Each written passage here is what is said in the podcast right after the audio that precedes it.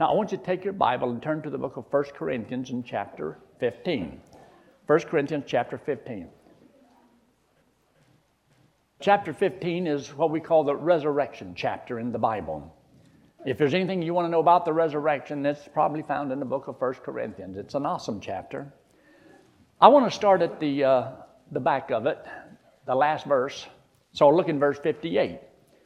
And uh, we're not going to read backwards, that's done in Hebrew, but um, this is in English, so we'll just read one verse and then I'll go somewhere else.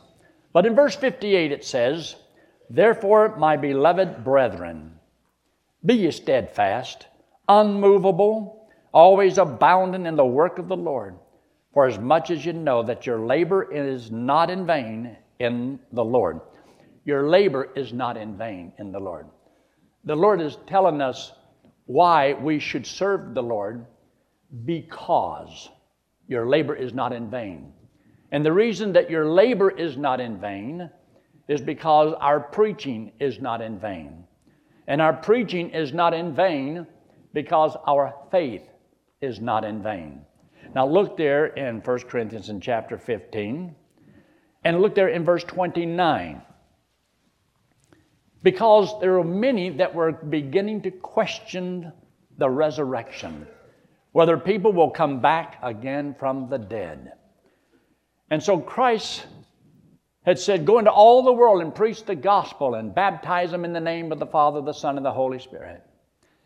So, anytime someone is baptized because of their faith in Christ, you never baptize anybody who has never trusted Christ as their Savior. Babies are not to be baptized. It doesn't matter if it's the Pope that does it, or a priest, or anybody else, or pastor, or if they have not trusted Christ as their Savior, they cannot legitimately be baptized. Pure and simple. Baptism is for believers, those who believe that when Christ died, He died for them. Baptism is a picture of the death, the burial, and the resurrection, not only of Christ, because Christ was buried and rose again. But when you stand in the water, and I've baptized a lot of people, it's a picture of Christ on the cross. But when you go under the water, it's a picture of your burial. When you come up out of the water, it's a picture of your resurrection. So, why should you be baptized in water if there is no resurrection? People need to understand the baptism is a picture of the death, burial, and resurrection. So he says, if you don't believe in the resurrection, why then are you baptized? Under what are you baptized? Because when you're baptized, you're baptized for the dead. You see, I was born into this old sinful world with an old sinful nature. And this was my first birth. As the Bible called it, this is the old man. I got an old man. You got an old man. Even if you're a woman, you got an old man. This is your old sinful nature that you were born with. But when you trusted Christ as your Savior, believing that He died and paid for all the sins of that old first birth. So I cannot have the new birth born of the Spirit until I have the death of the flesh that was born in sin. So you see, whenever you trusted Christ as your Savior, that was the death of the first birth because His death was put to your account. And so when you trusted Christ as Savior, He gave you a new birth. You were born of God, you became a child of God. So, whenever you are baptized in water, you're going under the water. Baptized in water is a picture of your death of the old man. But when you trust Christ as Savior and you come up out of the water, it's a picture of your resurrection and newness of life, a new birth. So, this was the baptism of water, and this is what John did and others have done, but the baptism of the Holy Spirit, the new birth, is the one that Christ does. He gives you eternal life and places you into the body of Christ. As though when Christ died on that cross, you were on that cross. And whenever he was buried, you were buried. And when he came back again from the dead, you came back from the dead with him. Because I have been crucified with Christ. Nevertheless, I live. Not I, but the life that I live now, I live by the faith of the Son of God who loved me and gave himself for me. So here in this verse 29, else what shall they do which are baptized for the dead? If the dead rise not at all, why are they then baptized for the dead? Because see, you're baptized for the death of the old man, and the resurrection is the new man. So why would you do that? Unless you don't understand something. So he says, if, if. And he mentions it quite a few times. So look there in verse 1.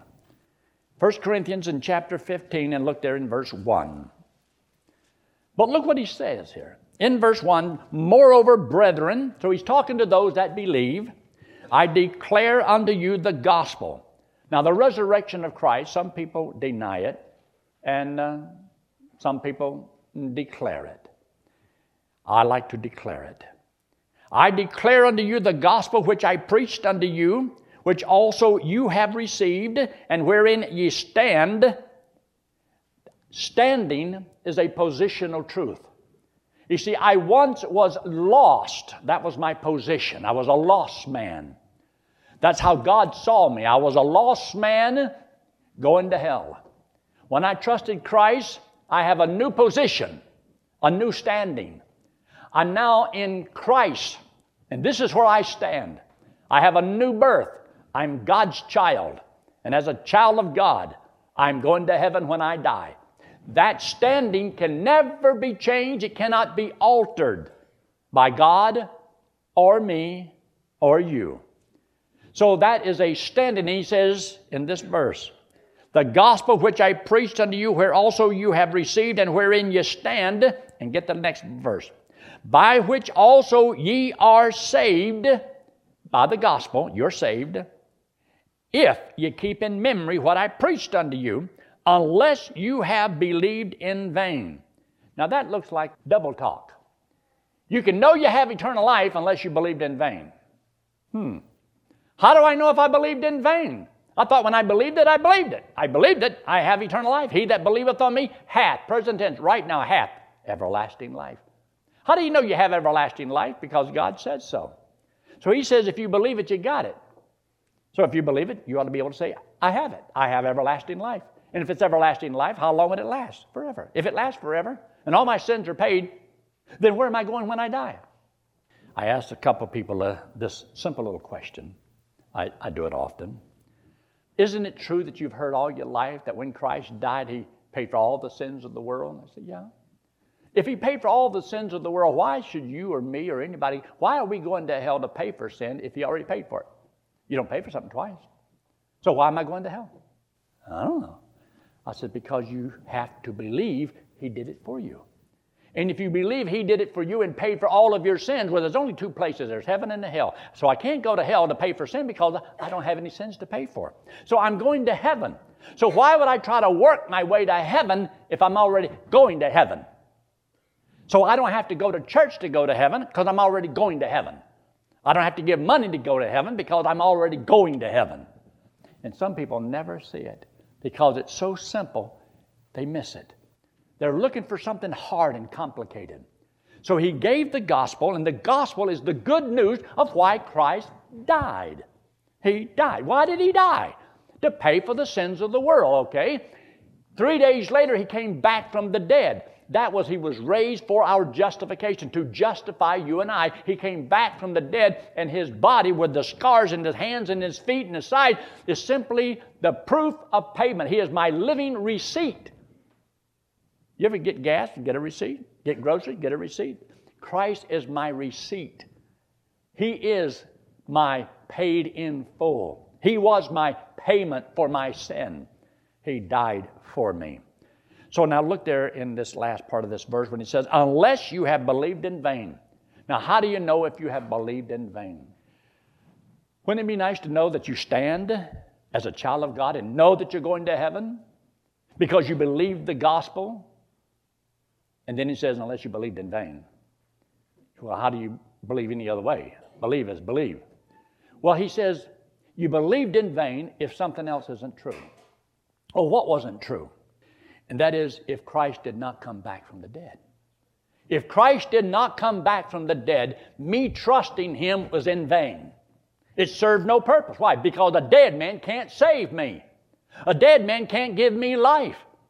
He died, but if he did not come back from the dead, he can't save anybody.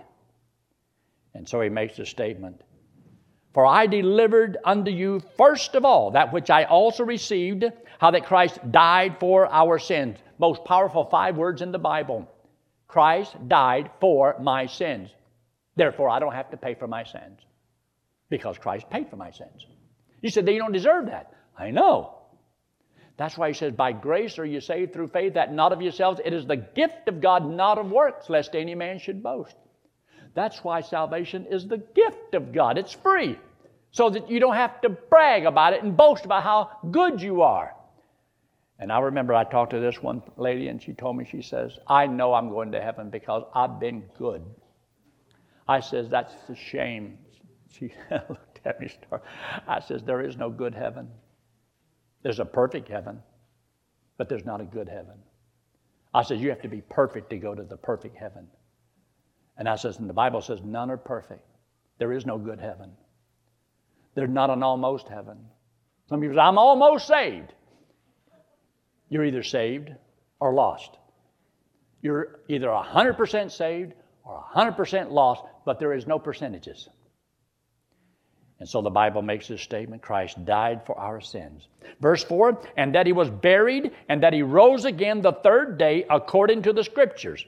And then look at the witnesses that verify hey, I saw him. I saw him after he was crucified, after he was buried. I saw him after his resurrection. And then he says in verse 5 and that he was seen of Cephas, then of the twelve. After that, he was seen of above 500 brethren at once. That ought to be enough of witnesses. Now, if you had a court of law and you brought in 500 witnesses that says the same thing, you would believe them. In court, sometimes they only want to get two or three witnesses. What's wrong with 500? Well, you know, you can't believe them. And then he makes this statement in verse 7 After that, he was seen of James and all of the apostles. Last of all, he was seen of me also, as of one born out of due time. For I am the least of the apostles, and am not meet to be called an apostle, because I persecuted the church of God. But by the grace of God, I am what I am. And his grace, which was bestowed upon me, was not, and here's those two words again, was not in vain. God's grace was not bestowed upon me in vain. Therefore, I labored more abundantly than they all. And why he did what he did is the reason he wants us to do what we should do. And therefore, brethren, I beseech you that you uh, always, consistently, all the time, be unmovable, unblameable, striving together for the sake of the gospel, where it, uh, you understand that it's not in vain. Your labor in the Lord is not in vain because Paul says it's not in vain. I did not labor in vain, and it's not in vain for a reason. So he makes this statement. In verse 11, he says, Therefore, whether it was I or they, so we preach, you believe. We preach, you believe. We tell the gospel, people believe it. Unless they believe in vain. So, how can they believe in vain? For this reason, look in verse 12. Right there in your Bible, verse 12. Now, if, if Christ be preached that he rose from the dead, how say some among you that there is no resurrection of the dead? For if there be no resurrection of the dead, then is Christ not risen. And if Christ be not risen, then is our preaching vain and your faith is in vain. You see, if Christ did not come back from the dead and we try to convince people to trust in a dead Savior that can't save anybody, that didn't come back from the dead because that's what we preached that He did, then you're trusting something that isn't true.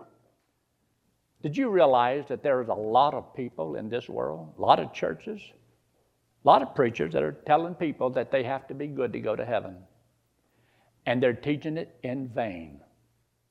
Because you see, they worship God in vain. Because you see, it doesn't matter how many candles you light, how many prayers you make, how many knee bends you do, how much territory you cover, on your hands and your knees and the blood, no, nothing matters. You do all of that, it's all in vain. Giving all that money, being nice to your neighbor is all in vain if you're trusting that to get you to heaven. It's to no avail. It accomplishes zero. Christ is become of no effect to whosoever is seeking to justify themselves by their works. And they don't see it, they don't know it. And yet they keep Christ on the cross. Christ is not on the cross anymore. He was there and He died and He paid for our sins. He did not go to hell to pay for our sins. He went to the place of paradise and delivered them out and took them to heaven. But Christ suffered for us on the cross and paid for our sins on the cross. And that's when he said those words, It is finished. Not in another day or not in two days, another three days. No, no, no. It was finished on the cross when he died. And he died for us. Now, look back there in verse 14. And if Christ be not risen, then is our preaching vain, and your faith is also vain. It means you're believing something that is not true. And then he says in verse 15, Yea, and we are found to be Jehovah's Witnesses. Oh, excuse me, false witnesses of God. You're a false witness because you're saying something that isn't true. If Christ did not come back from the dead, why are you telling people that He is alive and that He can save anybody? Where is the good news? If Christ didn't come back from the dead, and many of these other 500 that were still around, some of them, and some had already fallen asleep up there in verse uh, 6, well, wait a minute. Where are they? If there is no resurrection, Christ didn't come back, where's the guarantee anybody will ever come back? And if they're all dead, what were you baptized for? The water baptism is a picture of your Holy Spirit baptism. It is a baptism of the dead. Something died. Coming up out of the water, something lives. It's the resurrection of Jesus Christ. It's whenever you believe that He did that for you and He gives you as a free gift everlasting life. So look there in verse 15 again. Yea, and we are found false witnesses of God because we have testified of God that He raised up Christ. We're testifying. That's what we preach. They are teaching, we preach the death, burial, and the resurrection of Christ as the gospel of Jesus Christ. There are some people today that believe that that is not necessary and it's not important. They are wrong. This is the message that he said he preached, and he delivered the gospel. And he said this that raised up Christ, whom he raised not up, if so be that he, the dead rise not. If the dead doesn't rise. Look at verse 16. For if the dead rise not, then is not Christ raised. And in verse 17, and if Christ be not raised, your faith is vain. This is why you're believing in vain. Unless you believe in vain, you believe in vain if Christ did not come back from the dead. Let me ask you a question Did Christ come back from the dead? And if he did, then my faith is not in vain, and your faith is not in vain. And if our faith in the Lord is not in vain, our labor is not in vain. Therefore, we should be unmovable, always abounding in the work of the Lord, for as much as you know that it's not in vain. But for you and I that know Christ as our Savior, that means He's coming back again. The one that did all of this is coming back. But see, He can't come back if He never got up. But He did get up. So look what He says in verse 17. And if Christ be not raised, your faith is in vain, ye are yet in your sins. What it means is this you were born in sin. You live in sin. And you die in sin. Born lost, live lost, die lost. But when you and I trust Christ as our Savior, yes, we were in sin. That was our position.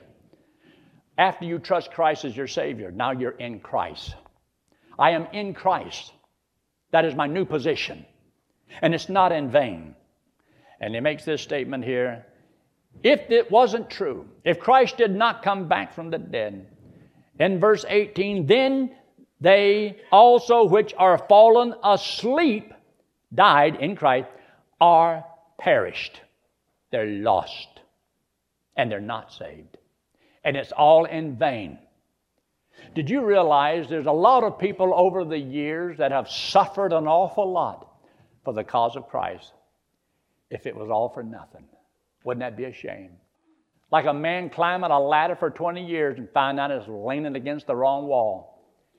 And there's people that have gone into the uh, arenas and have been killed because of lions and so forth, and they've been put on sharp stakes and put oil on top of them and set on fire and used as lampposts around Nero's place. All these wicked things that have been done over the years. And people dying because of, they believe Christ came back from the dead. And they will not deny. They say, it's either Christ or Caesar. Who is king? And they would deny Caesar. Christ is king. And pay the price for that if it was all in vain. Here you have those disciples who was with Christ for three and a half years. And yes, on their graduation day, their final exam, they blew it. They failed miserably, but Christ come talking to them. And next thing you know, these same men that were afraid and running and hiding all of a sudden became some of the most strongest, the boldest, courageous men you've ever heard of in your life. No man has ever lived with all the courage that these people had to go into all the world, and all have suffered and terrible ways by choice. I don't think they would have done so if they thought that all this was just a hoax. But they saw Jesus after his resurrection, and they knew it was true. They knew it was true. Well, go back there now and look in verse 12. Now, if Christ be preached that he rose from the dead, he did. He did rise from the dead. In verse 13, and if there be no resurrection of the dead, then Christ is not risen, but he did rise from the dead. He did. And in verse 14, if Christ be not risen, then is our preaching vain. Your faith is vain. But if Christ did rise from the dead, it means our preaching is not in vain and that our faith is not in vain. It means that what I'm saying and what I'm doing is not in vain. It's for a purpose, and it is the truth. It doesn't matter how the world looks at things, but it's all dependent upon can we see things through the eyes of the Lord? If we could only see this world through His eyes, how much more would we understand? How much more would we do to believe that what God says is true? When he makes this statement up there in verse 19, look what he says. If in this life only we have hope, we are of all men most miserable. Because if in this life, if that's all there is to it, there's no joy, there's no real peace, no happiness, no security. But you know, when you really know the Lord and you know you have eternal life and you know you're going to heaven when you die, did you know you are a child of the King? I want you to take your Bible and turn with me over there to the book of Ephesians in chapter 2. Ephesians chapter 2. These are two of my favorite verses in the whole Bible. You don't know what they are, but I want to show them to you. Ephesians chapter 2, verse 8 and 9. Verse 8 and verse 9. Look in verse 8 For by grace are you saved through faith, that not of yourselves, it is the gift of God, not of works, lest any man should boast. Did you know that there's people who can't figure out what that says? They don't know what that means. Let me explain it to you. You see, there's a place called hell. The Bible says it's a pretty hot place, and you don't want to go there a place of torment. So you want to be saved from it. So God says, because we've all sinned, we have a debt to pay, and nothing pays that debt except our death. So Christ took our place, and He died for us, came back from the dead. So whenever we believe it, then God gives us eternal life. And this verse says, For by grace, grace is not the name of a girl, Grace is unmerited. It means you don't deserve it. You, you don't work for it. It means you don't you don't go, do good deeds for it. Surprised, surprised how many people say, yeah, you're saved by grace, but, and then they contradict grace. You've got to do this and do that, and you've got to stop and turn. No, grace means nothing. Nothing. You don't have to qualify. If you're a sinner, You qualify. Isn't that good news? Any sinners in here? What do you know? You qualify. If you are a sinner, you qualify for salvation. Christ died for all sinners. And I know it's hard to say, I am a, sinner. It's just as bad as a husband trying to say to his wife, I was wrong. It's, uh, it's, almost a, it's almost a miracle if that ever happens. By grace are you saved through faith, just by you believing it. Christ did the work so that you don't have to. And all you had to do is believe it. You can do this. This is doable. You can do this. It's on the level that anybody can have it. whosoever, anybody. If you'll believe that when Christ died, He died for you. I told people the other day, I think it was last night, did you know that Christ would rather die than live without you? He would rather die than live without you. That's how much He loves you. And notice this, and that not of yourselves, not of yourselves. Well, it all depends on how you translate it. You know how I translate not of yourselves? That not of yourselves. And it says, it is the gift of God. You know how I translate that? It is the gift of God. See, I'm pretty good, ain't I? See, it's already been translated. All you got to do is believe it. It's the gift. It's the gift of God. That's why Christ died. They make all these movies, but they don't tell you how to know you have eternal life. Why did he die? The passion of Christ. I'd have loved to have about five minutes at the end of it to tell you why did he do all of that? So that everybody, whosoever, can have the free gift of eternal life. It's free. And most people don't know it. It's the best news in all the world.